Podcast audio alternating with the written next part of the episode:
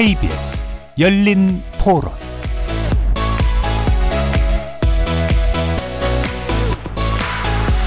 안녕하십니까. KBS 열린토론 정준희입니다.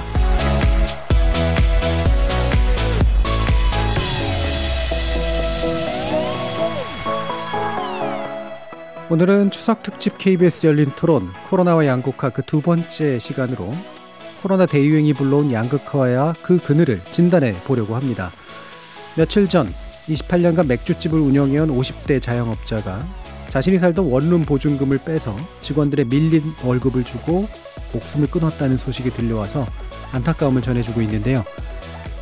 자영업자들의 눈물과 절망의 반대편에서는 역대 최대 실적을 올리면서 승승장구하는 기업과 집값 상승으로 자산이 몇 배로 껑충 튄 자산가도 있습니다.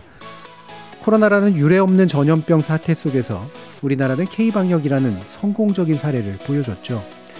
하지만 그 이면에는 고용과 소득, 계층 등 사회 여러 분야의 격차가 점점 더 벌어지는 K자 양극화 현상이 심화되고 있습니다. 오늘 열린토론에서는 코로나라는 미중유해 사태가 불러온 K-양극화의 그늘에 대해서 자세히 이야기해보는 시간 갖도록 하겠습니다.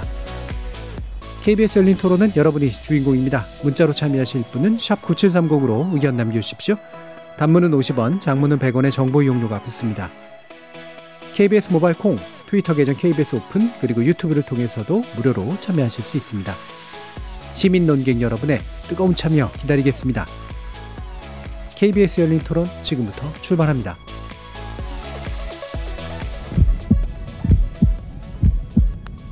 살아있습니다. 토론이 살아있습니다. 살아있는 토론, KBS 열린토론. 토론은 라디오가 진짜입니다. 진짜 토론, KBS 열린토론.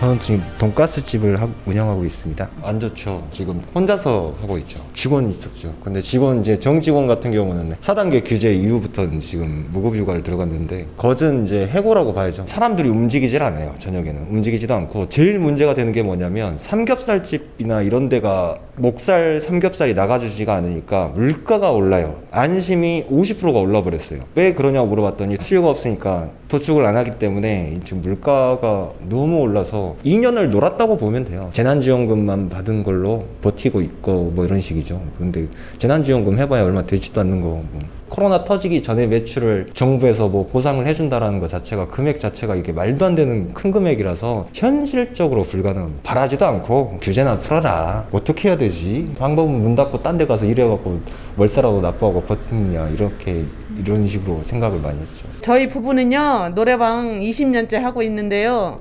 아유, 아예 손님이 없어요. 그냥 가는 날이 반도 넘어, 한 달이면은. 그러다가 보면은 한 팀 받아야 2만 원이야, 여기. 한 시간에. 그거 받고 뭐를 해 먹겠어요. 그래서 내가, 아이고, 하루에 두 팀 받기가 이렇게 힘드네. 그러면은 갈 때는 막, 화병이 걸려, 화병이. 제가 이거 20년 했어요. 지금 2년 가까이 이렇게 됐어도 실질적으로 정부에서 그 집꼬리만큼 주는 거예요. 집세도 안 됩니다. 영업하지 말아라, 뭐하라, 뭐 해가지고 10시까지 밖에 못 오잖아요. 네. 지금 또 9시간에서 10시라고 했는데 또 크게 생각해 주는 것 같이 한단 말이야. 그거 어떨 때 이제 잘라요. 이제 시간 됐으니까. 그거 사람을 이렇게 요령이 없냐, 우리가 무슨 죄 있습니까? 그러다가 우리 덜커덕 걸리는 날이면 영업정지 시킨다고 완스트라이크 뭐 한다 하고 막 그러잖아요. 저 2층 3층입니다. 홀 열 몇 개씩 해가지고 몇 백만 원씩 집세 1800만씩 내는 사람들 수두르게 진짜 우라통이 치밀고 마이너스죠. 버는 건 없는데 나가는 게 더 많지 않습니까? 저작권료하고 신공 넣는 돈하고 그거를 안 하면 영업을 할 수가 없어요. 손님이 있든 없든. 전기요금, 기본요금이 또 그렇게 비싸더라고. 나 위층은 아예 거미줄 쳤어요. 올라가 보실래요? 거미줄 쳤다니까요. 지금 뭐 몇 시간 영업한다고 줄일 수 있는 거 허리띠를 종료해야 할 거 아닙니까? 예, 오늘 특집 논의를 위해서 오늘은 좀 특별히 길게 소상공인의 말씀 좀 들어봤는데요. 식당을 경영하시는 분, 그리고 노래방을 경영하시는 분의 어려운 사정 이야기 좀 들어봤습니다. 관련해서 오늘 이야기 함께 해주실 세 분의 전문가 소개해드리겠습니다. 먼저 제 오른쪽부터 우석진 명지대 경제학과 교수 나오셨습니다. 네, 안녕하세요. 명지대학교 우석진입니다.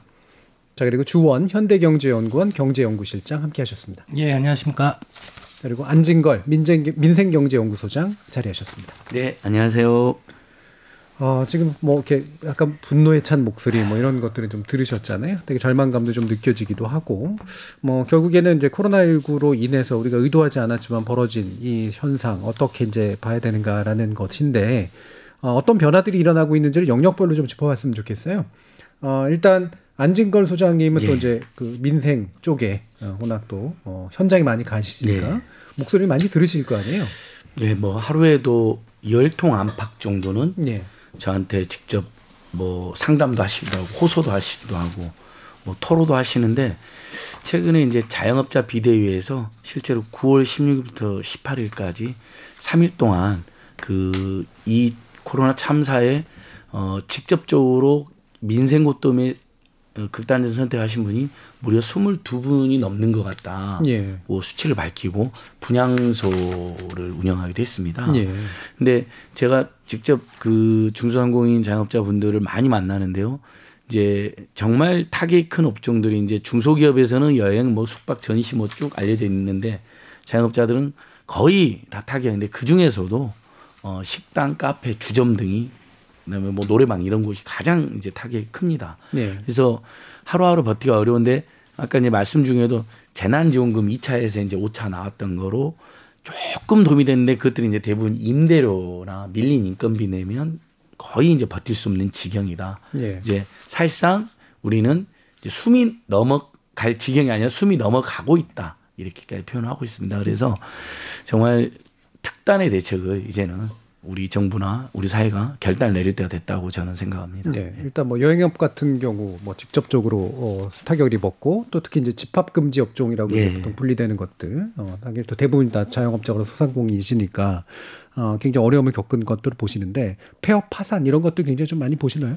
예, 맞습니다. 벌써 우리 자영업 비대위에서 지난 1년 6개월 동안 빚만 66조가 넘게 늘어났고요. 예. 뭐 기존의 빚뿐만 아니라 그다음에 폐업만 45만 가게가 넘게 폐업을 했다라고 지금 밝히고 있습니다. 예. 예, 통계상으로도 자영업자가 지금 우리 전체 취업자 중 자영업자 비중 20%로 가장 작은 것으로 최근에 통계청 통계로도 확인이 되는 등 정말 실제 자영업자들이 정말 그냥 수치로만 드러나는 게 아니라 예. 현장에서 나날이 실제 문을 닫고 있다. 그래서 이렇게 길을 걸어가다 보시면요, 더 이상 못 버텨서 죄송합니다라고 저희한테 미안할 일도 아닌데 네. 어쨌든 단골 고객들한테 그런 사과문을 붙여놓고 문을 닫는 경우도 제가 종종 봤습니다. 네.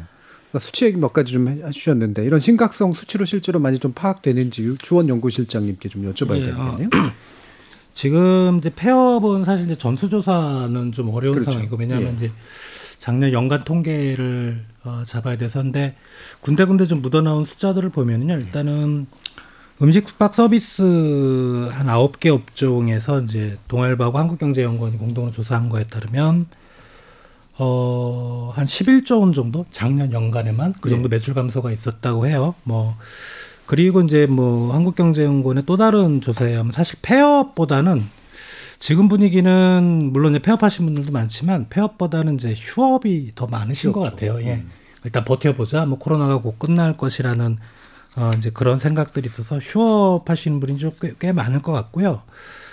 역시 뭐 비슷한 조사에 따르면 이제 폐업을 생각하는 이유가 자영업자 10명 중에 한 4명 정도는 생각을 하고 있다. 지금 예. 운영을 하거나 뭐 휴업을 하지만, 그래서 그런 식으로 지금 상당히 자영업자들은 지금의 이제 어떤 코로나 사태가 조금 더 길어지면 그때부터 본격적으로 좀 폐업이 많이 늘 거다, 이렇게 생각이 듭니다. 예. 전반적으로는 굉장히 소상공인이나 자영업자들이 안 좋아지고 있지만, 특정 기업군이나 특정 업종군 이런 데들에서는 또 오히려 이제 수혜를 받는 데들도 있어서 그 차이가 좀 커지고 있잖아요. 네네. 수혜받는 쪽은 주로 어느 쪽입니까? 아무래도 이제 제조업, 수출 제조업 쪽이 예. 가장 수혜를 많이 보고 있고요. 지금 보면은 뭐 제가 오기 전에 좀 계산을 해보면은 이제 코로나 이전 2020년 1월 기준으로 그때 이제 어떤 생산 활동을 100으로 봤을 때 제조업은 지금 거의 한 120 가까이 됐고요. 예. 이미 코로나 이전 수준 많이 네. 넘었는데, 서비스업은 100을 조금 넘긴 넘었어요. 서비스업 전체로는. 근데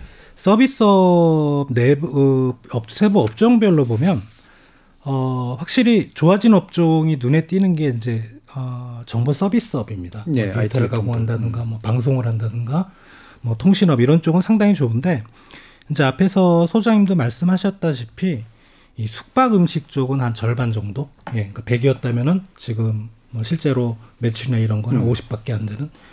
그리고 정말 어려운 쪽이 뭐 여행 관련 업종, 지금 제가 계산한 거는 10%가 안 되더라고요. 매출이 100이었으면 한 10밖에 안 되고, 그래서 어떻게 보면 이제 대면이나 관광 이런 서비스업이 상당히 좀 어려웠고, 뭐 요약하면은 이제 대기업이 주도하는 수출 제조업과 그다음에 서비스업 쪽에서 또 비대면 업종, IT 서비스 같은 업종은 오히려 호황을 좀 보였던 걸로 이렇게 판단이 됩니다. 네, 이렇게 이제 참 업종 간 격차라든가 이런 것들이 많이 나타나고 있는 게 좀 상당히 뚜렷해 보이는데, 이게 이제 한편으로는 이게 코로나19라는 상황이 주는 특수성도 있을 테고, 또 한편으로는 이제 산업구조 변동이라는 또 장기적인 이제 그 과정도 있을 거잖아요. 물론 이 둘이 결합됐기 때문에 더 커진 측면들도 있겠습니다만, 이런 면들은 어떻게 좀 파악하고 계세요, 우 교수님? 그러니까 코로나19가 가져온 이제 여러 가지 이제 그 산업적인, 사회적인 이런 변화들이 있는 건데요. 그 변화로 인해서 우리가 이제 관측되는 K자형 회복이 이제 나타나는 거예요. 예컨대 이제 대기업들은 지금 수출이 되게 잘 되고 있죠. 네. 특히 제조업 말씀해 주셨지만은, 이 대기업이 왜 수출 잘 되는지 한번 생각을 해볼 필요가 있어요. 다른 나라는 이제 정부들이 적극적으로 제재를 풀었기 때문에 거기 이제 경기가 이제 화랑이 되고 있는 거고, 특히 이제 미국 같은 경우에는 바이든 대통령 들어서면서 엄청난 이제 재정 확대 정책을 피우고 있거든요. 그거의 혜택을 봐서 우리나라 기업들이 많이 이제 수출을 하고 있는 거거든요. 그렇죠. 미국 돈을 가지고 오고 있는 거죠. 그렇죠. 미국 재정의 이제 선순환이 이제 우리한테 들어오게 되는 거고, 유럽도 마찬가지고요. 이제 심지어 배가 없어가지고 수출 못한다. 이런 얘기도 지금 많아요. 소상공, 그러니까 그 영세 자영업자나 이제 이 소상공인들은 사실 내수거든요. 그렇다면 우리 정부는 이제 어떤 일을 했는가를 따져볼 수밖에 없어요. 그래서 다른 선진국들에 비해 봤을 때 약간 재정 측면에서는 굉장히 뭐 안 한 건 아니지만 좀 짜게 했다. 그런 차원에서 국내 어떤 내수 시장이 활성화가 돼 있지 않고, 특히 이제 아까 대면에서 해야 되는 서비스 업종 같은 경우에는 소비자들이 상당히 대면하는 걸 꺼리거든요. 그런 것 때문에 내수 시장이 이제 들어오지 않기 때문에 돈 벌 수 있는 대기업과 돈 벌 수 없는, 구조적으로 벌 수 없는 이런 소상공인이 이제 양극화가 되는 거고, 특별하게 또 이제 그 이 코로나 국면에서 기술 격차가 또 요 차이를 좀 벌이고 있어요. 예컨대 비대면으로 어떤 일을 할 수 있는 이런 업종들하고 반드시 만나서 해야 되는 업종, 혹은 기술적인 격차 때문에 이런 기술을 익히지 못했던 사람들, 이런 사람들은 이제 더 이상 이제 일자리를 영위하기 어려운 이제 상황이 되는 거거든요. 그렇기 때문에 이제 소득이 양극화된다. 소득이 양극화되고, 이게 이제 일종의 양극화되는 그 현상을 우리가 목도할 수 있는 것은, 잘 되는 곳은 줄 서서 먹어요.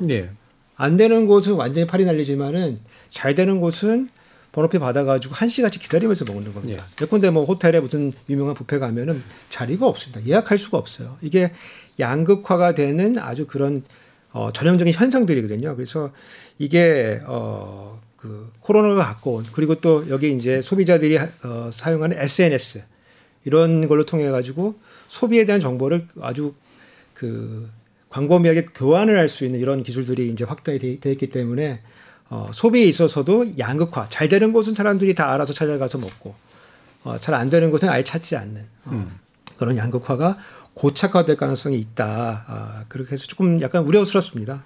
이게 그 한편으로는 그러니까 지금 상황에도 맞고 미래 상황에도 맞는 기술 적응이 잘 된 그런 기업들이나 업종들은 이제 확 크고, 또 그렇지 못한 데는 확 죽고, 또 한 가지 이제 소득 양극화가 아마 연결돼서 소비 양극화로 이어지는 걸 텐데, 대단히 사치제 소비라든가 뭔가 이렇게 고가 소비들은 느는데, 그렇다고 중간에 있는 것들은 사실 또 죽어가는 그런 현상들도 좀 나타나잖아요. 그렇죠. 뭐 소득이 양극화되는 동시에 우리 코로나19를 우리가 극복하기 위해서 여러 가지 재정 정책도 하고, 그다음에 저금리도 하고, 통화도 돈도 풀고 이러기 때문에 자산 격차도 또 벌어지거든요. 그러니까 이제 돈을 번 사람들은 좋은 데 가서 비싼 거, 그동안 못했던 거, 자동차도 사고, 뭐, 사치품도 사고, 이렇게 해서 아주 고급 백화점들이 아주 잘 되고, 그 다음에 IT 그 기술자들이 모여있는 그런 지역에서의 백화점들은 아주 잘 되고. 다른 데들은 안 되고, 또 반대쪽으로 아예 이제 중고품을 잘 고쳐서 팔거나 네네. 아니면 아주 싼 물건을 골라서 팔거나 이런 것들은 또 되는 거예요. 그래서 양쪽으로 그 산업이 잘 발달되는데 그 가운데에 있었던 것들은 지금 없어지는 그런 상황들이다. 예. 아, 그게 이제 코로나19가 가져온 산업 재편의 하나의 또 측면이다 이렇게 볼 수가 있을 것 같습니다. 예. 그렇다면 이제 우리 자영업자라든가 소상공인들 같은 경우에는 아무래도 기술 적응이 좀 쉽지 않은 면이 있고 또 플랫폼 기업들이나 이런 데 또 많이 의존해야 되고 또 지금 상황은 또 게다가 비대면이 강요되는 상황이라서 이제 뭐 한 3중고쯤 겪고 있는 것 같은데. 지금까지 일부 지원은 좀 들어갔잖아요. 그리고 초기에는 좀 같이 버텨준다라는 측면도 좀 있었고, 그래서 좀 지원해주니까 약간 고맙기도 했었고, 근데 지금은 아까 목소리 들어보면은 고마움의 수준은 아닌 것 같거든요. 굉장한 예. 분노가 들어가 있단 말이에요. 지금은 이제 일면 일반적으로 문재인 정부를 지지했던 자영업자 중소상공인들마저도 도저히 못 버티니까, 예. 근데 누굴 욕하겠습니까? 코로나에 대한 욕만 할 수는 없잖아요. 그러니까 이제 정부에 대한 비판이나 분노도 늘어나고 있는데, 같은 소매업이어도 아까 이제 우석진 교수님 말씀처럼 온라인 기반의 소매업이나 인터넷, 홈쇼핑 같은 경우는 올해 들어 7월까지 63조 5,740억으로 2019년에 비해서 40.6%나 늘어났습니다. 18조나 판매액이 늘어났어요. 예. 그러니까 다 힘든 건 아닌 겁니다. 그렇죠. 진짜로. 예. 그러니까 더 힘든, 그래서 힘든 사람들이 더 힘든 겁니다. 누군가는 잘 되는 게 또 보이기도 하니까. 근데 우리 길거리 판매점 중심으로는 사실 소상공인 디지털화가 대한민국 아직 진행이 안 된 상태에서 코로나 유탄을 맞았는데 이분들은 반면 올해 17월에 72조 1,180억 원 정도를 팔았는데 이게 2019년도에 비하면 6조 6,230억 이제 감소하는 거거든요. 그러니까 어마어마한 이제 판매량의 감소를 몸소 느끼고 있는데 옆에서는 또 누군가는 잘 되고 있는 것이고 이제 2중고, 3중고를 겪고 있는 겁니다. 그래서 이제 그동안 버팀목 자금, 뭐 세망 자금, 이번에 희망회복 자금까지 해서 사실 이거에 대해서 폄훼하는 분들도 있지만 사실 이 부분이 버티는데 도움이 된 건 사실입니다. 그럼요. 그래도 매번 뭐 200만 원, 300만 원, 이번에는 최대 2천만 원까지 거기에다가 예전에 소상공인 중심이었는데 지금 이제 경영이익업종이라 해서 4차하고 5차 때는 소기업들까지 포함해서 많은 돈이 지원된 건 사실입니다. 그런데 그 금액이 보통 평균적으로 제가 파악을 해보면 300만 원, 400만 원 안팎들입니다. 지금까지. 그러면 저희가 딱 일종의 이제 우리 애청자들께서도 시민들께서도 보통의 그냥 읍내나 시내 상점이나 가게 가보면 임대료 물어보시면 대부분 200만 원 안팎 조금 번화가는 300만 원 안팎이나 나옵니다. 특히 주점들은 번화가 많이 있잖아요. 그러니까 그분들이 다 이렇게 하시면 한두 달치 임대료 내면 끝나버려요. 이렇게 이야기하는데 그건 팩트입니다. 실제로. 제가 가는 데마다 물어봐도 다 그렇게 이야기하십니다. 그래서 그 부분으로는 부족했다. 특히 7월 달부터 4단계 그 영업금지, 영업제한 상태에서는 엄청난 타격이 왔거든요. 근데 이제 그 부분에 대한 손실보상은 10월 달부터 이제 이루어지게 되어 있습니다. 제도상요. 그러니까 이 지원의 시점도 안 맞는 부분도 있는데 그 손실보상 금액도 중소상공인들이 기대를 했는데 처음에 추경안 논의됐을 때 6천억 정도 포함됐다는 거예요. 100만 명의 영업금지, 영업제한 당한 분이 100만 안팎인데 예. 1인당 60만 원으로 추산이 되는 겁니다. 너무너무 못하는 겁니다. 물론 나중에 1조 정도로 올라가긴 했지만 1조에도 1인당 100만 원밖에 안 되잖아요. 그래서 그걸 기다리기에도 기대하기에도 너무 적은 금액이라는 걸 중소형 자영업자들이 지금 알아버린 거죠. 왜냐하면 추경안 통과를 다 보셨기 때문에. 그래서 지금 가장 이분들이 이제 자영업자 비대위분들이 먼저 이야기하는 건 차라리 이럴 바엔 그러면 방역 단계를 완화하거나 우리 그 자영업자들 중심으로만 아주 강도 높은 조치가 있었는데 그걸 풀어달라는 겁니다. 예, 예. 근데 이 부분은 근데 조금 곤란한 게 국민적 합의가 필요한 부분이어서 예. 시민사회단체들도 대책을 촉구하면서 방역을 완전히 풀어라는 이야기는 못하더라고요. 민생단체들도. 다만 손실보상 10월 달에 있기로 한 손실보상을 최대한 앞당기고 그다음에 1인당 뭐 100만 안팎이 아니라 정말 그 시기에 평균 매출액으로는 다 줄 수 없죠. 매출액은 또 비용을 빼야 되니까.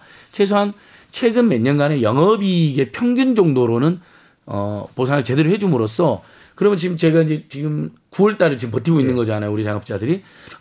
우리가 지금 두 가지로 버티는 거거든요. 새희망 희망회복자금 하나하고 소상공인. 그다음에 전국민 80% 국민지원금이 나와가지고 그걸로 지금 매출이 조금 최근에 늘어나고 있습니다. 이 두 개하고 추석 때 뭐가 조금 버티고 계신데 그러면서 이제 10월 달에 제대로 손실보상이 온다면 그리고 이제 백신을 우리 국민들이 70%, 80% 이렇게 돌파하면 방역 단계는 일정에 완화될 거니까 그렇게 해서 버티겠다고 하는 분들이 지금 이제 대부분이신 거죠. 이렇게 심리적으로 더 힘들어진 건 그동안 오래 끌었기 때문이기도 하지만 많이 알게 된 측면도 좀 있는 것 같아요. 딴 나라들은 많이 준다던데 뭐 이런 맞습니다. 것도 좀 예. 있는 것 같고. 그럼 실질적으로 정말 그런지 그다음에 이게 그런 차이가 만약에 나타난다면 왜 그런지 이런 것들을 좀 알아봐야 될 것 같아요. 주원 실장님께 좀 부탁드리겠네요. 일단은 뭐 독일이나 일본의 예를 들면은 그 임대료의 상당 부분은 이제 예. 보전을 해줬고 뭐 장기적으로 보면 6개월 이상 해주는 데도 있고 한데 우리나라가 좀 제약이 있습니다. 왜냐하면 이제 독일이나 일본 같은 경우는 G7 국가고요. 그러니까 G7 국가들이란 게 뭐 미국, 독일, 캐나다, 일본 뭐 이렇게 해서 7개 국가인데 걔네들의 이제 경제 규모라고 할까 GDP를 따져보면 저희 한 3배 정도 됩니다. 그래서 그런 근본적인 제약이 있고요. 그리고 두 번째로는 뭐 개인적인 생각인데 그들 나라의 통화는 기축통화거든요. 사실 예. 유로 하나, 엔 하나, 달러 하나는 찍어내면 됩니다. 네, 나중에 뭐 다시 회수하더라도. 근데 우리가 이제 자영업자들을 만약에 그 정도 규모로 이제 지원을 하려면 이제 우리도 돈을 찍어야 되는데 그렇게 됐을 때 문제는 없을까? 뭐 어떻게 보면 상당히 심각한 문제가 있거든요. 예.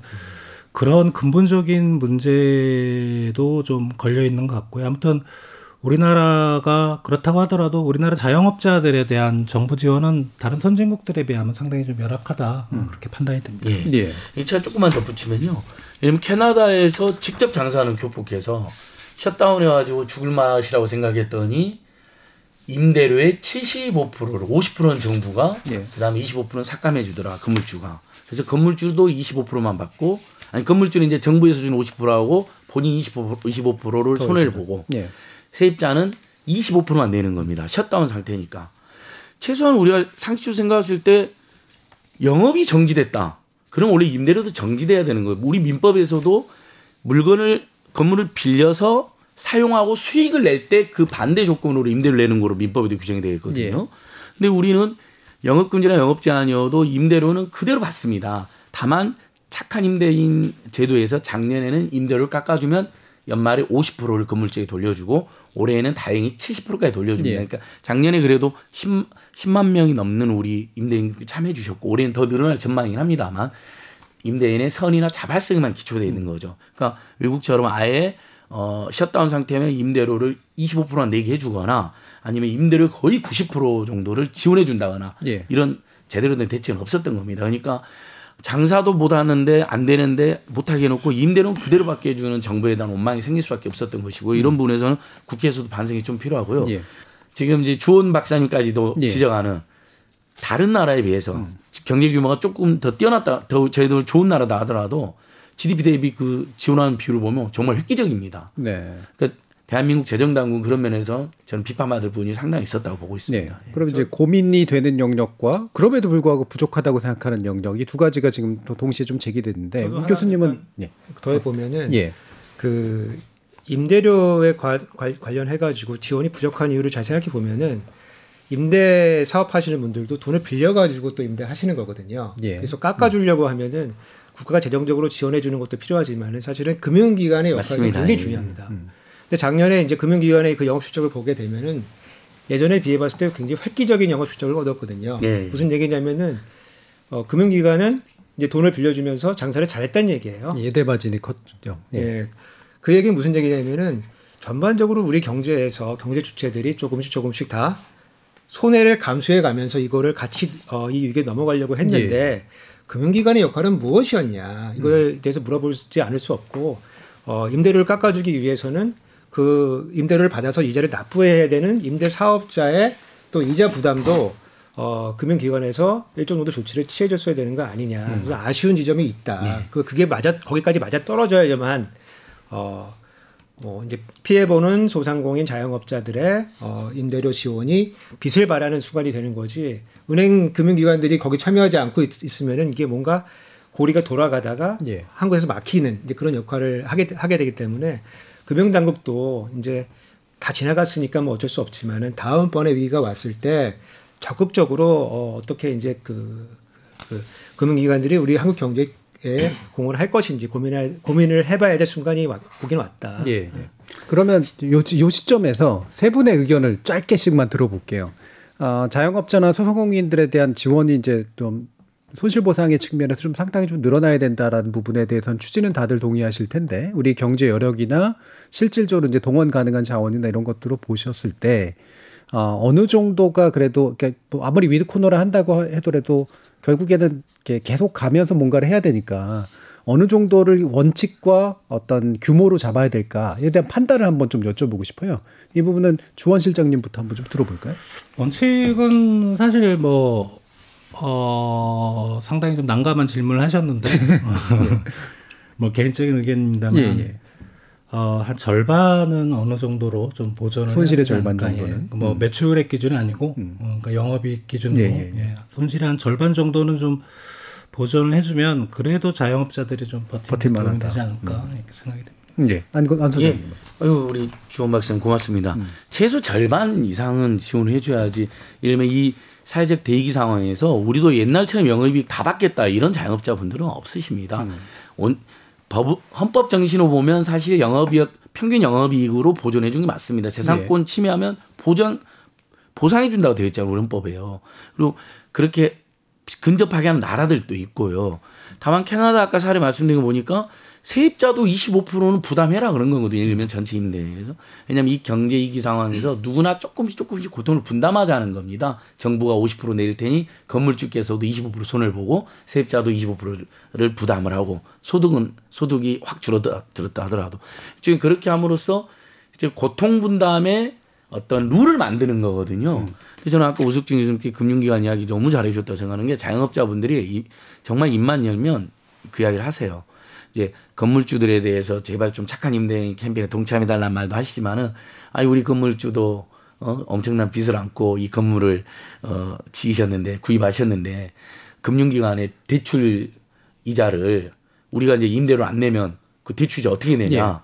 그 부분이 연동돼서 조치가 되면 더 좋을 텐데 이야기 하시고, 그러면서 이 코로나19 와중에도 금융기관, 방송, 통신, 온라인 대기업들은 떼돈을 버는 걸 보면서 굉장히 저 사람도 도대체 그러면 이 고통, 이 어마어마한 위기의 시대에 우리 자영업자들은 문도 닫고 장사도 마음대로 못하고 엄청난 손해를 보는데 저분들은 어떤 고통 분담을 해주냐고 반드시 물으세요, 실제로. 예, 그러니까 적어도 영업이익의 절반 이상은 당연히 해줘야 된다. 그리고 그것을 정부만 하는 게 아니라 고통 분담 차원에서 만약에 그러니까 된다. 정부 재정이 어렵다면 일종의 사회적 연대기금으로 이럴 때는 정말 많이 버는 업종에 조금 내놔가지고 사회적 연대기금이든 사회적 연대세 등 이게 정부와 국회에서도 논의되는 부분이거든요. 세금으로 하자는 분들도 있고 아니다 기금으로 하자는 분들도 있는데 그렇게 좀 서로 이 고통을 분담해서 이익을 극복하자는 모양새.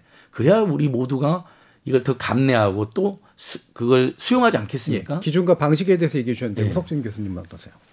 일단 말씀하신 방법에 대해서 뭐 충분히 공감이 가고 이제 하나가 문제가 뭐냐면은 우리나라 그 자영업자들의 이제 소득 신고 관행이 약간 좀 그런 면이 제한이 좀 있어요. 그래서 예컨대 2019년도 기준으로 보면은 뭐 이제 소득 금액이라고 하는데 영업이익에 해당된 소득 금액인데 2천만 원 이하가 75%예요.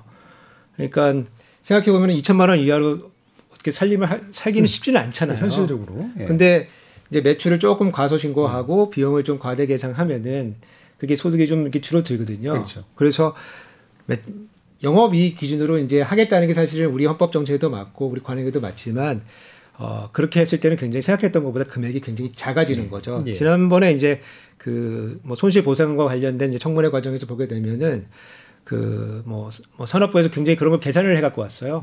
계산해갖고 왔는데 생각보다 굉장히 작았던 거예요. 뭐 틀리게 했다고는 생각하지 않는데 거기 샘플로 뽑혔던 이제 자영업자들의 소득 신고가 생각보다 작으니까. 내가 마음속으로 벌었던 거하고 실제로 소득이 신고된 거하고는 좀 거리가 좀 있거든요. 그래서 50% 정도 했을 때는 굉장히 실망하실 거다. 받는 금액이. 왜냐면 내 마음속에 있는 영업이익하고 신고된 것과 하는 격차가 뭐 어마어마하거든요. 그래서 조금 비율을 조금 올려가도 현실화시키는다는 의미에서 조금 도움이 될 거고 그리고 이번 계기를 토대로 해서 매출이나 아니면 비용이나 이런 거를 조금 더 진실되게 신고할 수 있도록 진실되게 신고한 사람들을 조금 더 뭐 인센티브를 준다든가 해서 좀 정상적인 이제 소득 신고 관행으로 바꾸는 것도 좋은 계기가 될 것 같다 이런 생각이 좀 듭니다. 자, 아까 이제 안진걸 소장님도 다시 한번 강조해 주셨지만 업종별 차이나 이제 이런 기업에 따른 차이 이런 것들이 이제 확실히 이제 양극화에서 뚜렷하게 좀 나타나는데 우석진 교수님이 아까 이제 잠깐도 좀 언급해 주시긴 했습니다만 이게 그 당사자들도 이럴 것 같거든요. 이게 내가 수혜를 입은 건 맞지만 내가 일찍 대비해가지고 혁신해서 새로운 산업에 적응해가지고 만들어서 이제 좀 이익 좀 얻으려고 했더니 왜 또 뺏어가려고 그래? 또 이럴 수도 있을 것 같거든요. 어떻게 보세요? 예컨대 뭐 지금 같이 어려운 소상공인이라고 하더라도 자영업자라고 하더라도 나는 기술도 익히고 그 온라인으로 배달도 하고 해서 예. 이 어려움을 겪었더니 손해배상할 때는 나는 빠진다. 열심히 노력했기 때문에 쟤는 열심히 안 하고 약간 태만하게 있었는데 걔는 예. 국가로부터 혜택을 받고 그런 억울한 점이 있는 거죠. 근데 그거를 정부가 다 가려낼 수는 없는 거니까 이건 정책하다 보면은 좀 억울한 측면이 발생할 수밖에 없다. 사실은 어느 정도는 그게 아니면은 다 개별 케이스로 해야 되는데 그러면은 그런 룰은 정할 수가 없잖아요. 예. 그래서 공통된 룰을 하다 보면은 이제 그런 것들은 발생하게 되는데 그렇게 노력했던 것들은 장기적으로 다시 이익으로 돌아올 테니까 단기적으로는 좀 손해를 좀 보더라도 예. 더 손해 본 사람들을 집중해서 도와주는 것이 맞다는 생각이 들고요. 한 가지 좀 우리도 생각을 좀 해봐야 되는 게 우리나라가 자영업자 굉장히 많잖아요. 그래서 선진국들은 보통 10%에서 15% 그 사이에 자영업자들이 있는데 우리나라는 20에서 25%가 왔다 갔다 하면서 줄어들었다 늘어났다 줄어들었다 늘어났다 하는 이제 그런 구조거든요. 그래서 장단점은 있어요. 왜냐하면 위기의 순간이 오면은 다른 나라들은 근로자들을 다 잘라요. 네. 다 해고를 하는데 우리나라는 그렇게 하지 않고 자영업자들 문을 닫으면서 경제가 충격을 이제 이어낼 버퍼 역할을 해주거든요. 그래서 좋은 점은 있지만은 이게 또 이렇게 이제 영세한 규모니까 이렇게 충격이 다가오면 다 안아야 되거든요. 그래서 그런 역할을 고려해 봤을 때 중장기적으로 자영업자 규모를 조금 줄일 수 있는 방안이 있는가를 한번 고민해 볼 필요가 있고 그다음에 방금 제가 설명해 드린 이 경제 위기의 충격을 몸으로 안아내는 자영업자들을 위해서 사회가 베풀 건 없는가. 예컨대 고용보험 같은 것들을 조금 지금도 고용보험을 자영업자가 선택적으로 가입할 수는 있지만 조금 더 유리한 조건에 네. 가입시킬 수 있는 그런 방법들이 없는가 이런 것들을 좀 고민해서 사회의 충격을 이겨낸 자영업자들이 뭔가 좀 나중에 혜택을 볼 수 있도록 그런 사회적인 어떤 사회보험이나 기금이나 이런 재정 지원 제도를 좀 갖춰놓을 필요가 있다. 예. 예. 그러면 말씀 나온 김에 짧게라도 우리나라 자영업자 비율이 유난히 좀 같은 경제 규모에 비해서 좀 높은 핵심적인 이유는 뭐라고 생각하세요? 저는 이제 전 재정학자거든요. 예. 조세하고 이런 걸 보기 때문에 세제 때문이라고 봐요. 예. 세제 유리함이 있어서 그런 건가요? 세제에 약간 유리하죠. 왜냐하면 비용을 이제 우리 근로자들은 비용을 많이 털 수는 없잖아요. 네네. 근데 아무래도 이제 자영업자들이 그 비용을 좀 처리할 수 있는 좀 여력이 있기 때문에 내가 그냥 근로자로 하는 것보다는 사장이 좀 나을 수가 있고 그 다음에 두 번째는 뭐냐면 좋은 일자리가 없어요. 그렇죠. 좋은 예. 일자리가 예컨대 내가 나이 들어서 50대 은퇴했는데 예. 어디 갈 데가 없어요. 택시 기사를 하거나 아니면은 개인 택시 하거나 아니면 자영업자 치킨집 하거나 이런 거거든요. 예. 그래서 그런 거는 이제 그러면 노동시장을 좀 더 고령 노동자들이 일을 할 수 있게끔 확대도 시켜야 되고 그다음에 제도가 안 돼 있습니다. 그런데 지금 호봉제로 돼 있는데 호봉제를 좀 직무급제로 좀 전환을 해서 좀 장기적으로 근속할 수 있도록. 왜냐하면 숙련된 노동자가 그냥 노동시장에서 빠져나가는 거는 한국 경제로 봐서도 이게 예, 예. 그 큰 손실인데 너무 높은 임금을 줘야 되기 때문에 우리가 반드시 내보내야 된다.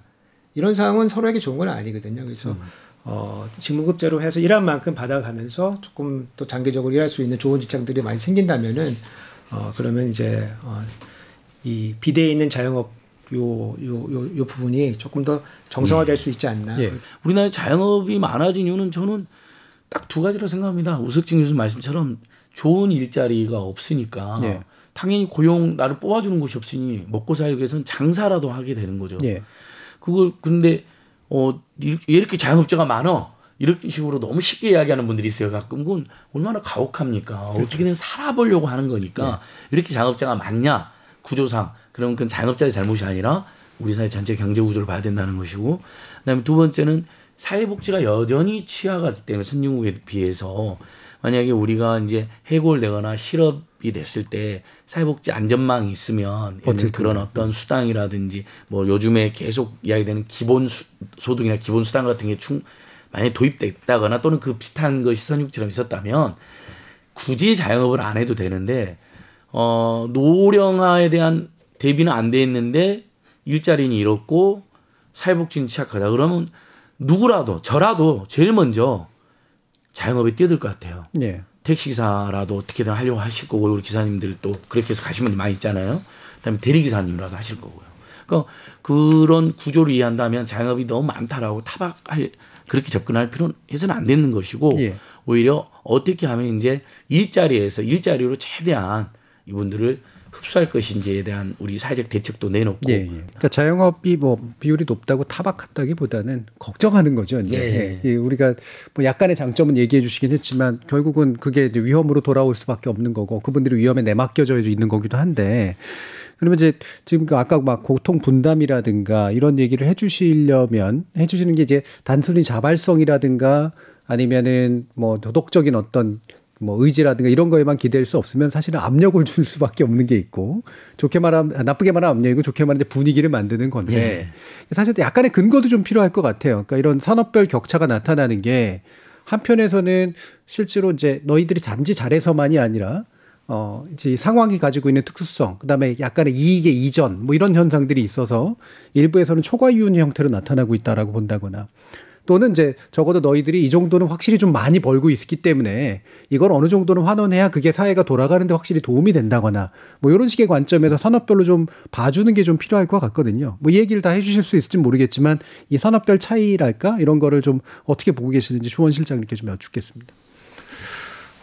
이제 수출하고 내수 쪽에 이제 예. 경기 격차를 얘기를 하는데 일단은 수출 기업들 같은 경우는 그러니까 올해 수출이 그러니까 우리가 사상 최고치를 기록했던 게 아마 2017년, 18년인가 6천억 달러를 넘었었는데 연간으로 올해 그거를 훨씬 넘을 것 같아요. 수출 기업들은 네. 상당히 호황인 걸 아는데 근데 수출 기업들도 좀 온도차가 있는 것 같아요. 산업별로. 네. 반도체나 통신 장비 같은 경우는 잘 나가는데 석유화학이나 이제 철강 같은 경우는 계속 어렵다가 올해 들어서 이제 한 봄 이후로 조금씩 좀 좋아지고 있고요. 근데 말씀하신 이제 초과이윤 부분에 대한, 그러니까 이쪽에서 잘 되는 쪽에서 다른 쪽으로 넘기는 부분은 좀 많은 논의가 좀 있어야 될 것 같아요. 그렇죠. 그거는 사회적 합의가 있어야 되고요. 그걸 일방적으로 뺏어서 줄 수는 없는 거예요. 우리가 공산주의 국가도 아닌데.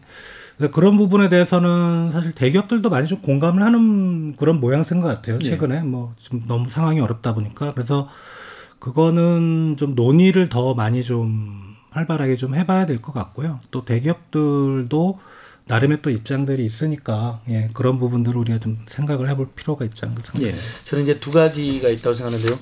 일반적으로 예전에 정운창 전 국무총리 이명박 정부 때 초과이익 공유제, 그다음에 힐러리 클린턴도 이야기했던 미국에서도 이익 공유제, 문재인 정부에서는 협력 이익 공유제에서 어쨌든 어떤 재벌 대기업과 협력 관계에 있는 또는 납품 관계에 있는 이해관계에 있는 그 엄청난 소득 영업이익을 매출 영업이익을 누릴 때 함께 노력했던 예. 중소기업의 협력업체들을 돕는 방법이 하나 있습니다. 저는 이건 예를 들면 미국이나 캐나다 같은 경우에도 노동자들의 임금을 그렇게 준다든지 함께 목표를 초과 달성했다면 여러 형태로 지금 이미 자본주의에서 인센티브를 줘가지고 서로서로 격려해주고 그 몫을 나누는 건 저는 이미 전체적으로 퍼지고 있다고 봅니다. 근데 저는 그것들 논의하되 지금 코로나19 같은 상황에서는 위기 상황에서라도 한시적으로 예. 좀 사회연대기금이나 사회연대세를 우리가 과감하게 도입했어야 했다. 저는 이 위기가 내년까지 간다고 봅니다. 그럼 지금이라도 할 수 있는 것은 했으면 좋겠어요. 근데 예를 들면 아까 착한 임대인 말씀드렸잖아요. 착한 임대인 캠페인에 예전에 종교단체들이 그걸 이미 그 코로나19 전에도 우리가 착한 임대인들이 임대를 올려봤지만 이제 좀 어려움 깎아줘야 이런 캠페인 하는 분도 있었어요. 그래서 동참하신 분들은 아주 미미했잖아요. 그래도 작년에 연말에 임대소득세나 법인세로 본인이 깎아준 임대 금액의 50%를 다시 돌려주니까 10만 명이 넘는 우리 임대인들이 법인들까지 포함해서 무려 4,800억 정도 임대료를 깎아주셨거든요. 네.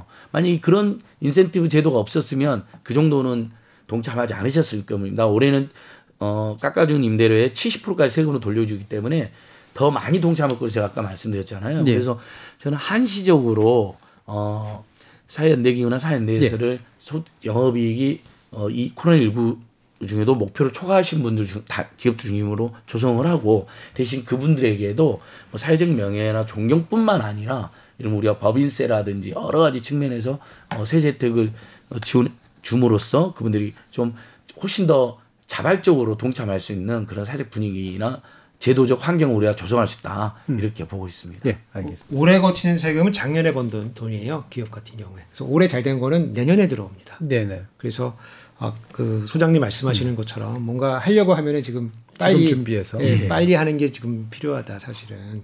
알겠습니다. 지금까지 이제 소상공인들과 자영업자들이 이제 겪고 있는 양극화의 문제들의 좀 구체적인 측면들을 좀 짚어봤고요. 그 해결 방법에 대해서도 일부 이야기가 좀 나오긴 했습니다만 2부를 통해 가지고 좀 더 자세한 이야기 이어가도록 하겠습니다. 여러분께서는 KBS 열린 토론과 함께하고 계십니다.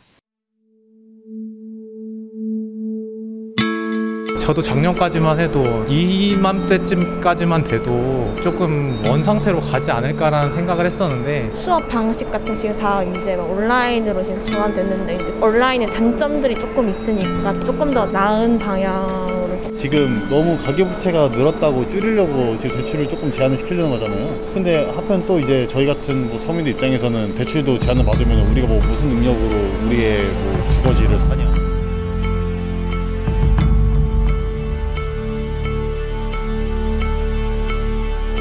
코로나 시대가 낳은 지금껏 우리가 경험하지 못했던 양극화. 우리는 이 파도를 넘을 준비가 돼 있을까요? 여러분은 지금 KBS 열린토론 추석 특집 3부작 코로나와 양극화를 듣고 계십니다.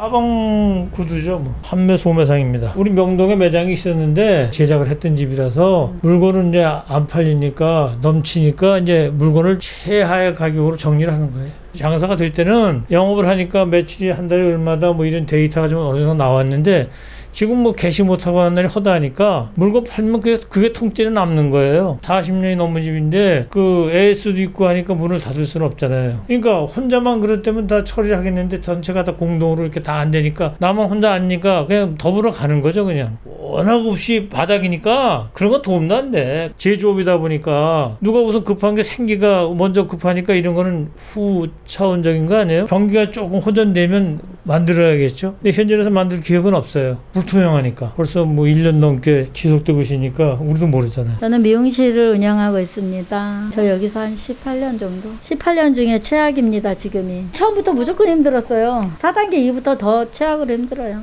매출은 당연히 반토막이고요. 사실 평수 대비 인원 제한 없어라 그런 게 힘들어요. 4평에 1명? 그래서 한 3명 정도 들어오면 저 포함 못 들어와서 자꾸 내보내야 되고 파마하고 있으면 시간이 되게 오래 걸리잖아요. 그럼 그 사람 끝날 때까지 다른 사람 못 오는 거죠. 그게 좀 제일 고충이에요. 놀면 딱히 할 게 없잖아요. 그러니까 일은 하고 월세 정도, 월세도 뭐 몇 번 깎아주셔가지고 그냥 이런 건 서로 절충이 돼서 잘하고 있는데 소상공인 주는 거요. 3번 받았어요. 좀 도움은 됐어요. 월세 정도는 몇 번 낼 수 있을 정도로 주셨으니까 마이너스는 아니에요. 그래도 유지만 해도 어디예요. 저보다 못한 사람 천진들. 상황이 이러니까 빨리 지나가길 바랄 수밖에. 같이 극복해야 되니까 모두 다 같이. 추석 특집으로 준비한 KBS 열린 토론 코로나와 양극화 제2편 코로나19 대유행이 불러온 양극화의 그늘을 주제로 놓고 주원 현대경제연구원 경제연구실장, 안진걸 민생경제연구소장, 우석진 명지대 경제학과 교수 이렇게 세 분과 함께하고 있습니다. 자, 또 다른 자영업자분들의 말씀도 좀 들어봤는데요. 자영업자 비율이 높으니까 결국은 자영업이 붕괴되면 우리 경제가 위기다. 이거는 충분히 이해가 가고요. 근데 단지 이것만이 아니라 사실은 이제 연결되는 나비 효과의 측면이랄까요? 이제 특정 부분의 이제 그 소비 역량이 이제 줄어들면서 나타나는 그런 식의 문제들이랄까 공황에 가까운 일들 이런 것까지도 얘기할 수 있을 것 같은데 자, 어느 정도까지 이제 이 자영업자의 위기가 우리 경제 전반의 위기로 인지하는 게 좋을까? 이 부분 주원 실장님 말씀 한번 좀 들어보고 싶네요. 이제 자영업자분들 중에서도 잘 나가시는 분들이 있어요. 네. 그저야 뭐 아까 교수님께서 말씀하셨지만 줄 서서 먹는 데도 있고요. 그렇죠. 음식점만 보더라도 그렇지만 이제 대체적으로 보면 이제 자영업을 하시고 이제 그 직원을 몇 분 안 두시는 그런 어떤 소규모 자영업자들이 대부분이기 때문에 사실 어떻게 보면 이제 그 부분들의 어떤 붕괴라고 할까요? 뭐 이런 부분들은 우리 사회의 어떻게 하부 구조가 망가지는 그 사회 전체의 어떤 사회 경제 시스템이 흔들릴 수 있다는, 그리고 특히 이제 우리나라는 자영업자 비중이 더 높잖아요. 예. 다른 나라에 비해서. 그래서 이제 그런 부분들이 가장 우려가 되고 있고요. 그런 것들이 이제 저소득층과 자영업자들의 어떤 소득 양극화, 고소득층에 비해서 가장 우려되는 부분은 이제 그런 거네요. 사회적 박탈감. 이런 부분들이 심화가 되면 사회적 갈등으로 이제 빚어지게 되고요.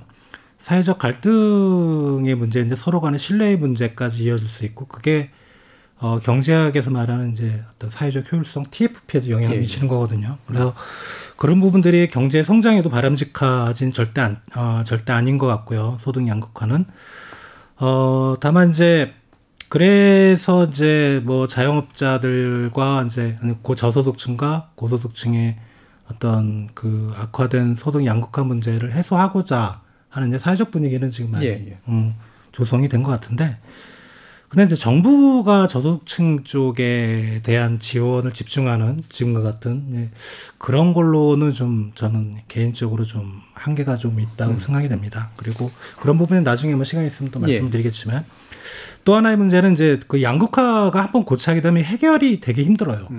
그러니까 뭐 좀 과장되게 얘기하면 한번 저소득층으로 떨어지면 그게 이제 결국은 교육의 기회라든가 취업의 기회에 어떤 양극화로 이어지게 되고요. 그렇죠. 그게 결국은 이제 계층 간의 사다리가 없어지는 그런 문제로까지 이어집니다. 그래서 양극화가 어느 정도 수준까지는 사회가 용납할 수 있지만 그 수준을 넘어서지 않게 사회가 좀 건전하게 그것을 고칠 수 있는 그런 부분이 시스템이 작동이 되는 게 저는 개인적으로 맞다고 생각이 됩니다. 예.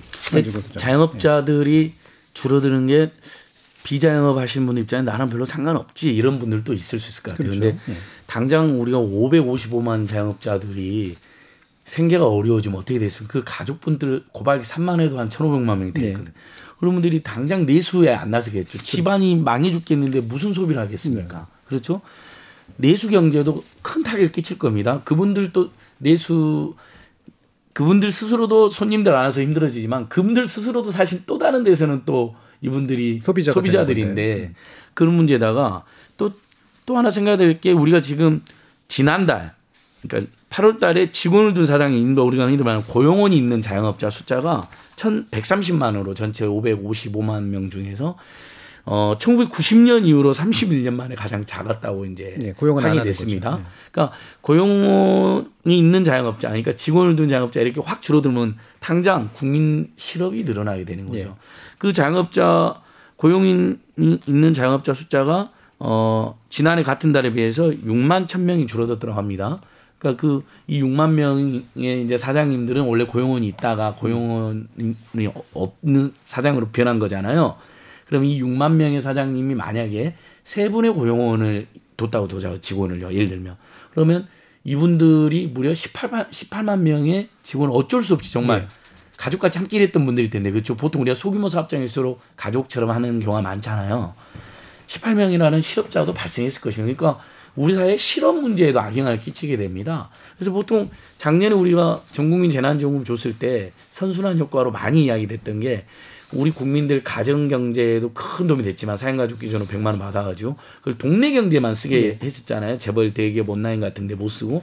그러니까 이분들이 그때 실제로 일시적으로라도 사람을 더 뽑는 매장들도 있었습니다. 재난지원금으로 막 손님들이 몰려드니까. 그게 이제 고용 창출 효과잖아요. 네. 그런 면에서 자영업 붕괴를 나하고는 다른 서로 상관없는 문제라고 보시는 분들도 이 문제가 굉장히 심각하다. 네. 한국 경제 엄청난 타격으로 악순환으로 영향을 우리한테 끼치고 있기 때문에 우리 모두가 이 위기를 내일처럼 한번 꼭 완전히 내일처럼은 아니다 하더라도 내일 비슷하게라도 생각해서 적절한 대책이나 사회적 어떤 지혜를 모을 그런 굉장히 중요한 순간입니다. 예, 그 부분이 이제 계속해서 강조돼야 될 되게 중요한 면인데 이게 그러니까 그게 더 현실이잖아요. 이를테면 도덕적인 감정에 호소하는 것보다 당신들에게도 안 좋은 거야라고 얘기하는 게 훨씬 네, 합리적이고 이성적인데 문제는 그거를 이제 머리로는 이해해도 다시 또 가슴으로 돌아오면 차라리 도덕에 호소하는 것보다도 못한 그런 현상들이 이제 반복되는 거가 아닌가 이런 생각이 드는데 그래서 얼마나 더 이게 더 문제가 되는지를 좀 더 깊이 있게 좀 짚어봐야 될 것 같아요. 이를테면은 임노동자하고도 그러니까 임노동하고도 이제 차이가 좀 커지고 있다는 거고 그다음 자산은 뭐 더 말할 필요가 없는 거고 이 심각성이 굉장히 점점 더해지고 있는 것 같은데 우석진 교수님. 그러니까. 소득 격차가 발생되는 가장 근본적인 요인은 생산성의 차이예요. 예, 그렇죠. 그래서 뭐 기업에서 일하는 노동자들이 뭐 아무것도 안 한 것 같지만은 거기에 자본이 투입이 되면서 좋은 컴퓨터가 들어오고 좋은 기기가 들어오고 똑같은 일을 해도 조금 더 일을 생산을 많이 할 네. 수가 있고 그래서 임금이 떨어지지 않고 올라가기도 하고 이러는 거거든요. 근데 자영업자들이 대부분 영세하기 때문에 그런 자본에 대한 투자 이런 것들이 사실 많지는 않아요. 그냥 영세한 상태를 유지하기 때문에. 더 이상 이제 소득이 올라갈 데가 없는 거죠. 더 이상 이게 뭐 천지가 개벽해도 더 올라갈 데는 없는 거죠. 그렇죠. 노동 생산성 높이기도 어렵고 이윤율을 높이기도 어렵고. 그러니까 이거를 조금 이제 뭐 약간 현대식으로 아니면 컴퓨터나 뭐 이런 다양한 장치들이 들어가서 좀 도와줄 수 있도록 하는 이런 생산성 향상을 할 수 있는 이 소상공인 자영업자 이런 부분에서도 이런 것들에 이제 재정 투입을 조금 도와주면은. 예컨대 뭐 세무를 한다 할 때 뭐 자동화해서 그냥 뭐 돈 많이 안 들어가고 자기 장사에만 집중할 수가 있고 뭐 회계도 금방 다 처리될 수가 있고 뭐 이러면은 사실은 본업에 집중하면서 조금 생산을 올려갈 수가 있거든요. 그래서 이런 걸 이제 우리가 사회 서비스업이라고 뭐 그 일종의 그 사업 서비스업이라고 하는데 이제 이런 것들을 그 기업만 혜택 보는 게 아니고 소상공인이나 자영업자들도 혜택을 보면서 생산성 향상을 가져갈 수 있도록 해야지. 소득이 또 올라가거든요. 그래서 예. 그런 측면에서 정부의 역할이 또 중요하다. 그리고 제가 이제 최근에 듣기에 창업하는 것도 힘들지만 폐업하는 건 더 힘들다. 그래서 폐업하고 싶은 사람들은 폐업을 좀 간단하게 해주고 신고도 간단하게 해주고 그다음에 거기 들어가는 비용도 이런 위기의 상황에서는 정부가 좀 관여해서 지원을 해서 내가 지금 여의치 않아서 나는 장사 더 이상 못하는 상황에서도 못 나오고 있는 자영업자도 많은 거거든요. 그래서 그런 것들을 좀 수월하게 할 수 있도록 법적 그다음에 행정적 지원이 필요하다. 예, 맞습니다. 이번에 요것만 좀만 더 붙이면 우리 이번에 5차 그 희망회복자금도 현재 폐업 상태면 안 줘버려요. 너무 힘들어갖고 정말 버티다 그만두셨잖아요. 안 줘버립니다. 그 이제 기준이 7월 초까지 버텼어야 했어요.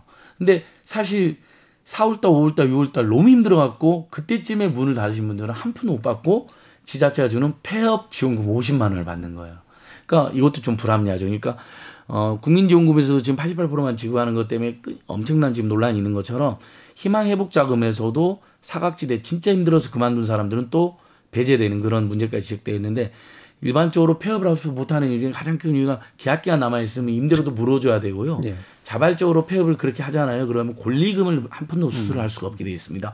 그다음에 폐업할 때도 많은 방금 우 교수님 말씀하신 행정비용과 폐업 처리 비용이 들어요. 원상복구도 해줘야 되고 심지어는 그다음에 그 기자재 같은 것도 다 치울 때도 비용이 들잖아요. 어디 안 팔리면.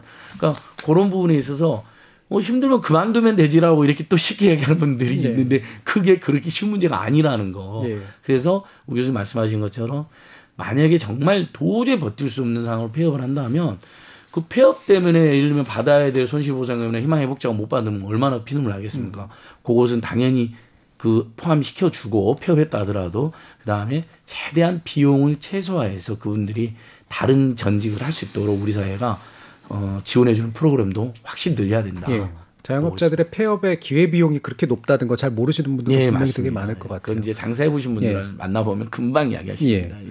자, 그러면 또 이제 자산 문제 또 짚어주셔야 될 텐데, 주원 연구실이 자산이 쭉 올라가는 게 뭐 여러 가지 설들은 있잖아요. 뭐 일단 이제 돈이 많이 풀려서 그렇다. 이제 뭐 이런 것도 있는데, 이게 이제 조만간은 꺼질 거다라고 하는 그런 얘기도 있고, 어쨌든 이제 자산에서의 또 격차는 훨씬 더 심하게 좀 드러나고 있는 건 분명한 것 같거든요. 언제까지 갈지는 잘 모르겠습니다만 그 부분 좀 짚어주시죠. 이제 뭐 금융위기 때도 그랬고요. 외환위기 때도 보면 이제 한번 충격을 받고 자산 시장은 다 이제 랠리를 상당히 뭐 오랫동안 지속됐기 때문에 가장 근본적인 원인이 유동성 같아요. 돈이 많이 풀렸기 때문에 우리나라만 그런 것도 아니고요. 근데 이제 뭐 그거는 과거 얘기고요. 이제 랠리가 올랐던 거, 뭐 주가가 3,000포인트. 그러니까 제 기억으로는 아마 코로나 이전에 2,000 정도였는데 지금의 경제 상황이 코로나 이전보다 좋다고 아무도 강하게 주장 못 하는데 네. 주식시장은 3,000까지 올라왔거든요. 뭐 그리고 이게 가상 자산이긴 하지만 암호화폐를 보면 뭐 이더리움이나 그다음 비트코인 같은 경우는 뭐 좀 우스갯소리지만 제가 작년에 만약에 제대로 판단했으면 작년 4월쯤 만약에 비트코인이나 이더리움을 샀으면 10배를 넘겨서 팔을 수 있었어요. 네. 그러니까 부동산도 물론 뭐 그런 거고 네. 유동성의 힘이 가장 컸던 것 같고요. 문제는 다시 돌아오면 이제 한국은행이 이제 기준금리도 올렸고 시중금리가 막 올라가잖아요. 어떻게 될 건가 사람들이 상당히 좀 많이 궁금하신데 이게 이제 가계대출이 이제 많이 늘었거든요. 그러니까 그게 가계대출에서 부동산으로 들어가신 분도 있고 주식시장 들어가신 분도 있는데 아무튼 가계대출 잔액은 지금 올해 6월 말 기준으로 한 1,700조? 그러니까 2019년 말에 한 1,500조였거든요. 불과 뭐 한 2년도 안 된 사이에 200조가 확 늘어버렸거든요. 이게 이거는 상당히 좀 문제가 있다고 봐요. 그러니까 금리가 만약에 이제 한은의 어떤 통화정책 방향이 어떻게 될지는 모르겠지만 일단 방향은 올라가는 건 맞는데 그게 금리가 급격하게 올라가면 이제 이자 부담이 급격하게 늘 거고요. 한 0.25% 정도, 0.25%포인트 이번에 올렸는데 그러면은, 가계 이자 부담이 그냥 단순하게 계산을 하면 한 3조 원 정도 늘어난다고 하더라고요. 네.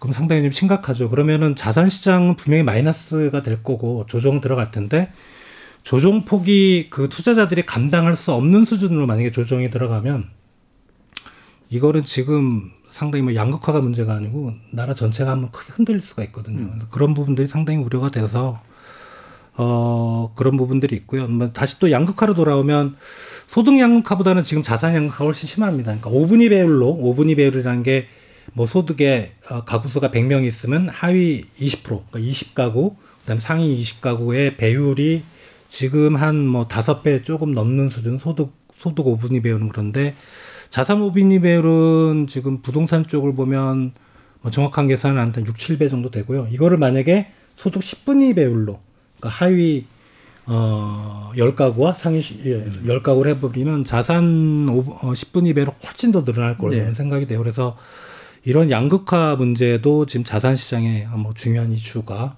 그렇게 되고 있습니다. 예, 안진걸 소장님은 현장에서 뭐 이거 사실 뭐 자산 양극화까지 예. 뭐 자영업자분들이 이거까지 신경 쓸 여유까지 예. 있을지 모르겠습니다만 심리적 발타감이나 이런 건 당연히 말이죠. 그분들은 지금 완전히 생사의 갈림길에서 예. 이제 사람이 동맥경화 걸리면 죽는 것처럼 자영업자는 돈맥경화, 돈의 맥이 지금 완전히 끊어져 갖고 이제 죽는 상황인데 누군가는 근데 이 와중에도 떼돈을 벌고 있다들 어떤 업종은 누군가는 지금 부동산이나 주식 특히 뭐 주식은 그래도 기업의 생산적인 예, 예. 공급으로 간다고 하지만 부동산 같은 경우는 대표적인 불로소득인데 뭐 몇십억을 벌었다더라 그러면 정말 피눈물 나고 더 속 터지는 거죠.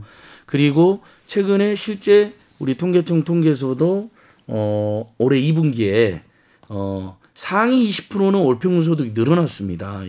1.4%. 라도 늘어났는데 그래서 평균 소득 924만 원으로 나오는데 우리 하위 가구 20%는 월평균 소득이 96만 6천으로 30.1% 감소한으로 나오거든요. 근데 여기에 지금 그 빈곤 노인층하고 자영업 빈곤층들이 상당히 포함되어 있습니다. 뭐 청년 실업 단독 가구 1인 가구도 들어 있지만요. 그러니까 그런 거 생각하면 야, 이 와중에도 어쨌든 분명히 그게 불로소득이든 아니면 정말 우리 수출이 잘 돼갖고 얻게 되는 자랑스러운 소득이든 그런 건 우리 국민들이 박수 보내는 거잖아요. 수출 잘 되고 그러면. 근데 우리만 더 힘드네라는 것들 더 쓸쓸할 수가 있는 거고 더 힘든 것은 언제 이 방역 단계가 완화되나 아직까지 구체적 전망이 없는 겁니다. 그러니까 뭐 추석 이후에라도 완화된다라는 뭔가 이런 희망적 신호가 있어야 되는데 지금 위드 코로나로 간다거나 백신 주사 70-80% 돌파하면 분명히 단계는 완화되겠죠. 확진자 숫자도 줄어도 그런 희망은 지금 생기고는 있습니다. 워낙 최근에 백신 주사 맞는 네. 것이 순조롭게 되고 있으니까 희망은 생기고는 있고 아까 말씀드린 것처럼 논란은 있지만 재난지원금이 그래도 국민재난지원금 88% 이게 지급이 돼가지고 11조 원 규모 그게 지금 소비로 직결되고 있기 때문에 그나마 버티고 계시는 거거든요. 근데 저는 그러나 최근에 이런 부동산 불로소득 같은 거 금융 그다음에 자산의 불 금융자산의 불평등 이런 부분이 일하는 사람들의 근로욕을 상당히 훼손하고 있다는 점에서 우리 사회가 굉장히 심각하게 받아들여야 된다. 심리적 박탈감 이렇게까지 이제 커지면 그건 더 치유할 수 없는 그런 상처로까지 분명히 나갈 거고, 아까도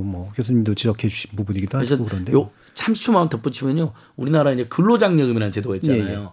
그런 불로소득이라든지 자본소득을 아예 바라지 않거나 그런 게 아예 할 수 없는 분들이 많은 분들이 근로만 하는 거잖아요. 땀 흘려 일하는 분들. 이분들에게는 저는 근로장려금 아주 좋은 제도인데 재정학자들이나 사회복지학자들 공통적으로, 가끔 재정학자나 사회복지학자들이 다투기도 하는데 이건 공통적으로 아주 훌륭한 제도라고 평가를 합니다. 왜냐하면 땀 흘려 일하는 저소득층들에게 일을 열심히 하면 그만큼 또 가구마다 몇백만 원씩 지원해 주니까요. 이 근로장려 제도, 그러니까 그게 노동자이든 자영업자든 정말 자기 몸으로 애써 땀 흘리면서 돈을 버는 분들 있잖아요. 이분들은 그걸 대폭 강화했으면 좋겠어요. 재정학자로서 동의했다. 근로장려금이 원래는 한 1조 원대였는데 2019년도 그 전후로 해가지고 4조 원대로 확대가 됐어요. 그게 이제 그 근로장려금은 일을 하면은 거기다가 국가가 매칭해가지고 더 예컨대 12달 일하면 한 달 월급 더 줄게 이렇게 매칭해 주는 거예요. 그래서 일을 많이 하면 할수록 지원받는 금액이 크기 때문에 노동 공급에 친화적이든지 이렇게 우리가 얘기하고 우리도 그걸 확대해야 된다 이렇게 얘기를 했는데, 이제 한 가지 이게 어려운 점은 뭐냐면은 최저임금 확대하고 이게 딱 믹스가 되면은 이게 의도치 않게 좀 어려워집니다. 왜냐하면 최저임금이 좀 올라가면은 일자리가 좀 없어지잖아요. 일할 곳이 주는데 일을 해야지 돈을 받게 되니까 노동자들 간의 경쟁이 엄청 심각해져요. 그래서 그 가장 밑에 수준에 있는 그 노동자들 사이 비숙련 노동자들이 이제 일자리를 구해야 되는데 일자리가 좀 많이 줄어드니까 참 이제 경쟁이 이제 심각해지는 거죠. 그래서 임금의 하방 압력이 막 세지게 되는, 평상시에는 이게 되게 좋은 제도인데 최저임금이랑 딱 결합이 딱 되니까 이게 기대했던 것만큼 효과를 좀 잘 못 내는. 그러니까 돈은 좀 덜 받더라도 임금을 좀 덜 받더라도 빨리 고용이 돼서 근로장려금도 받고 이런 식의 모티브가 많겠네요. 일자리가 있으면 일을 해서 돈을 받아가지고 국가가 매칭해 주는 것까지 받아도 좋은데, 일자리가 없으면은 일을 해야지 돈을 버는 거니까. 원래 복지제도는 일을 안, 돈이 없으면 내가 돈을 받는 건데 ERTC나 이 근로장려금은 일을 해야만 돈을 받는 제도이기 때문에 일자리가 없는데 돈을 받을 그 기회가 원천 봉쇄되지 않습니까? 그래서 어차피 지금 코로나19 상황도 있고 문재인 정부 초기 2년간 최저임금 좀 많이 올렸기 때문에 사실 조정이 됐잖아. 하향 조정이 내년도 이제 5% 정도인데, 최저임금은 사실 이제 우리 국민들 입장에서도, 특히 중소상공 자영업자 입장에서 많이 올리면 수요가 내수가 늘어나고 노동자들이 가게에도 도움이 되는 효과를 알지만 자영업자들이 지금 받아들이기 쉽지 않잖아요. 그래서 어차피 하향 조정이 됐습니다. 이렇게 많이 못 올리는 분위기가 됐어요, 사회적으로. 그렇기 때문에 저는 도덕이나 최저임금으로 일자리를 이렇게 줄어드는 걸 최소화하면서 근로장려금, 아동장려금 이 두 개를 대폭 늘려가지고 양극화해서 자영업자들이나 저소득 노동자들도 더 힘을 주고, 그런 양극화에서도 상당히 도움이 되거든요. 왜냐하면 자산이 늘어나니까요. 그다음에 아동장려금도 이제 거기에 결부되면 저출산 문제에 도움이 되면서 저소득 아이를 키우는 집에는 또 소득이 조금 더 늘어난 효과가 발생한다. 이런 부분에 대해서도 제가 포스트 코로나를 이야기하거나 이득 코로나를 이야기할 때 반드시 같이 이야기했으면 좋겠어요. 금리 관련해가지고 한 가지 첨언하고 싶은 거는 지금 이제 고승범 금융위원장 오면서 금융위원회에서 가계부채 대책해가지고 전세 대출이나 주택담보 대출이나 이런 걸 쪼이고 있어요. 그리고 그 몇 주 있다가 한국은행에서 금리를 올렸거든요. 그래서 저 이제 그 가계대출 쌍끌이라고 하는데 이렇게 되면은 작년에 우리 정부가 코로나에 대응하기 위해서 재정은 아끼면서 대출을 늘렸거든요. 대출 받아서 써라.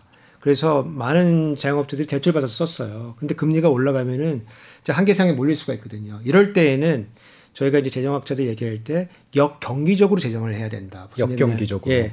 금리가 그 재정이 경기가 안 좋을 때 이제 정책금리를 이제 더 세게 해줘야 되는 거예요. 왜냐하면 금리가 올라가면 대안대출을 해주거나 아니면 금리를 고정시켜주거나 아니면 2차 보존을 해주거나 아니면 신용 보강을 해주거나 이런 식으로 해서 자영업자들이 살 수 있도록 해줘야 되는데, 그래서 그 금융위원회 그다음에 한국은행은 만나서 미팅을 했어요. 여기에 재정당국도 같이 껴가지고 재정당국은 어떻게 그 금리 인상 시기에 이 서민들의 이 금융 그 압박을 어떻게 이겨낼 수 있을 것인가 하는 보완적인 정책도 반드시 고려가 돼야 된다. 정말 그 부분이 중요합니다. 반드시 하라신다. 자영업자들이 부채 상환 기간 유예해주고 이자율을 올리면 안 된다는, 이자율을 깎아주면 좋겠지만 안 깎아주더라도 제발 이자를 올린다는 건 우리 두 번 죽이는 일이라고 이분들이 피눈물로 지금 호소하십니다. 예. 예. 이렇게 민생경제학자와 재정경제학자의 티키타카를 좀 들어봤고요. 이제 주원 실장님께 이제 다시 또 공을 넘겨야 될 텐데, 회복의 기미는 보이는데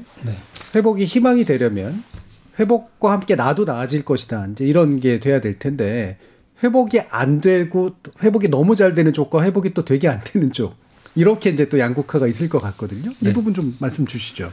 뭐 앞에서도 이제 언급했는데 뭐 회복이 분명하게 되고 있는 쪽은 이제 제조업이죠. 예. 뭐 수출이 워낙 잘 되다 보니까 지금 해운 경기는 슈퍼사이클에 들어갔다는 얘기까지 나오고요. 뭐 해운업은 제조업은 아니지만 서비스업이지만 그리고 서비스업 중에서도 이제 비대면 업종이나죠. 뭐 소위 우리가 상상을 해본 플랫폼 기업들, 예, 뭐 이름 들으면 알만한 그런 쪽은 뭐 카카오 얘기도 나왔으니까 말해도 되나요? 예, 괜찮습니다. 다음이나 네이버, 카카오 뭐 이런 쪽은 정말 호황인 것 같아요. 뭐 당연히 그럴 것 같고요. 또 하나 이제 나머지 서비스업 쪽에서 이제 좀 그나마 실적이 괜찮다는 거는 아무래도 금융업이 실제로는 상당히 좀 실적이 좋은 걸로 나오고 있어요. 뭐 당연하겠죠. 그리고 또 하나는 이제 소화물 운송업이라 해서 택배를 생각하시면 당연히 호황이고. 근데 뭐 제조업 빼놓고 서비스업만 보면 호황인 업종은 그렇게 많진 않아요. 예, 근데 그런 업종은 호황인 반면에 뭐 우리가 쉽게 생각할 수 있는 뭐 여행업이나 뭐 항공 운수라든가 그 다음에 뭐 음식 숙박 이런 쪽은 상당히 어렵고요.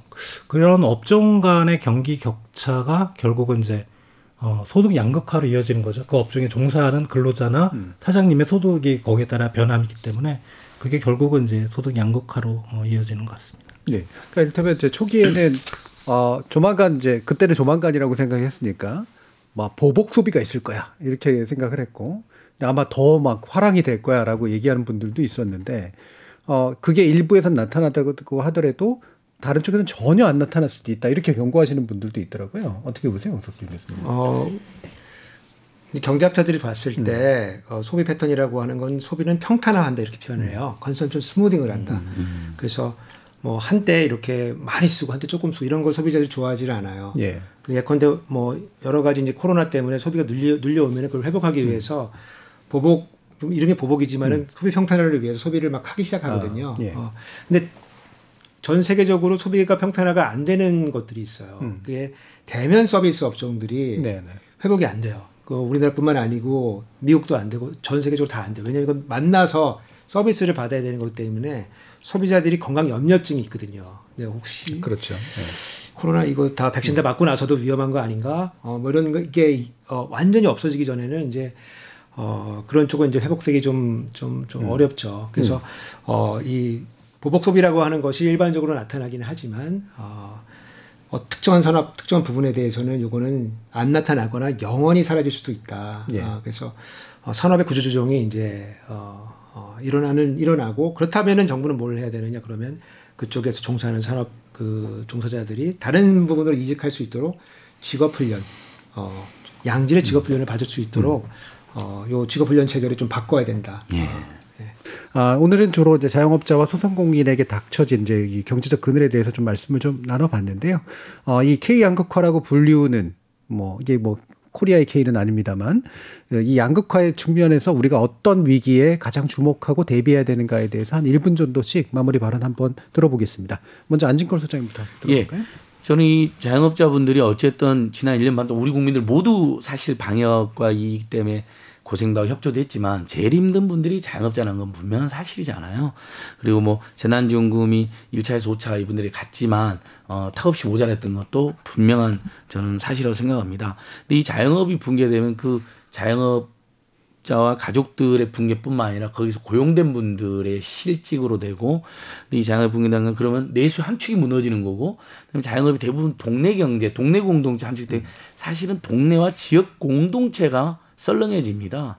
그러니까 그런 면을 생각하면 우리가 내일까지라는 못 느낀다 하더라도 내일에 근접하게 우리 모두의 일이구나, 우리 공동체 일이라는 생각으로 자영업자들이 이 일을 극복하고 다시 희망과 용기를 내서 우리 내수 경제가 활성화되고 또 우리 국민 경제가 균형적으로 다 같이 잘, 그래도 이 위기를 극복해서 우리 정말 코로나 극복했다. 이제 좀 더 잘 살아보자라는 이런 다 같이 좀 으쌰으쌰 해야 될 때 아닙니까? 그 축에서 잔업자 빠지면 안 된다는 거죠. 네. 꼭 잔업자들의 손을 우리 국민들이 다 같이 한번 잡아주십시오. 예. 내일까지로 해서 저는 모레까지로 하던 건가? 이게 금방 해야 된다는 소리인가? 근데 내일처럼 해야 된다. 아, 예. 투모로우가 아니라 마이 잡. 그렇겠습니다. 자, 그러면 주원 실장님 말씀 마지막 들어보죠. 이게 이제 태풍이 몰아치고 있는데 다 뗏목에 타고 있거든요. 근데 지금 우리 사회의 생각은 뭐냐면 이제 낙오되는 사람 없이 다 끌고 살려고 하는 그런 건데 분명한 건 그런 것 같아요. 정부의 힘만으로는 택도 없다. 예, 그러니까 재난지원금 앞에서 말씀하셨는데 이번도 그렇고 작년에 재난지원금 했을 때도 보면 원타임이었던 것 같아요. 그냥 뿌렸을 때만 반짝하고 또 안 좋고. 예. 그렇다면은 이제 이 어떤 같이 살고자 하는 그런 노력은 민간 쪽에서 나와야 되지 않은가? 뭐 예. 소장님하고 비슷한 말씀인데 아무래도 좀 잘 나가는 계층이나 잘 나가는 부분이 못 나가는 좀 어려운 계층이나 부분을 도와주는 그러려면은 계층 간의 갈등이 먼저 없어져야 된다고 생각이 되고요. 그러면은 뭐 잘 나가는 쪽에 사기를 진작시킬 수 있는 그런 사회적 분위기가 먼저 조성이 된다면 예. 충분히 뭐 이런 상당히 어려운 위기지만 극복을 할 수 있다고 저는 개인적으로 생각합니다. 예, 그런 분위기를 많이 북돋아줘야겠죠.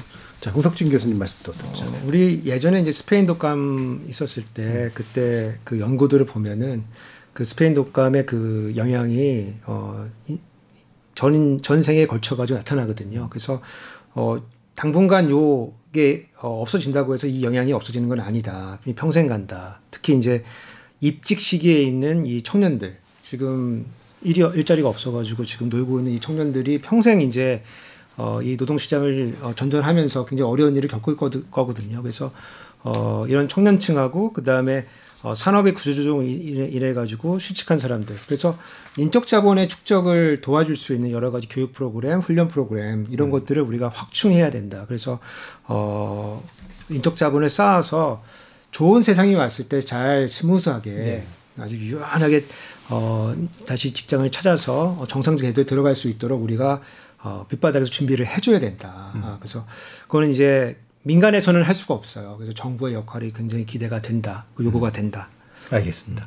자, 저희 추석 특집으로 준비한 KBS 열린 토론 오늘 순서는 그럼 이거로 모두 마무리하겠습니다. 오늘 함께해 주신 주원 현대경제연구원 경제연구실장, 안진걸 민생경제연구소장, 우석진 명지대 경제학과 교수 세 분 모두 수고하셨습니다. 감사합니다. 네, 감사합니다. 추석 특집 코로나 양극화 그 마지막 시간으로 코로나발 양극화 문제 대책을 고민해보는 코로나발 K자 양극화의 전망과 대한 편이 방송됩니다. 많은 관심 부탁드립니다.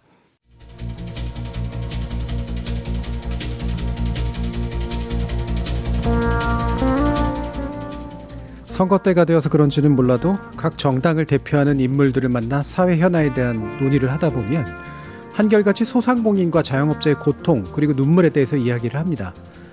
물론 코로나19가 더 심화시킨 우리 사회의 그늘에 눈길을 던지고 난관에 처한 이들의 막막함에 진심으로 공감하고 염려하는 경우도 있겠죠. 하지만 동시에 쉬운 해고 그리고 더 길게 노동할 권리를 말하는 그들을 보면 이건 적어도 이율배반이거나 불만을 자극하기 위한 연기는 아닌가 싶기도 합니다. 우리 사회 많은 이들이 실패가 뻔히 보이는 자영업과 같은 산업의 그늘 속에 들어간 건 바로 그런 이유들 때문이었는데요. 참여해주신 시민논객 여러분 정말 감사합니다. 지금까지 KBS 열린 토론 정준이었습니다.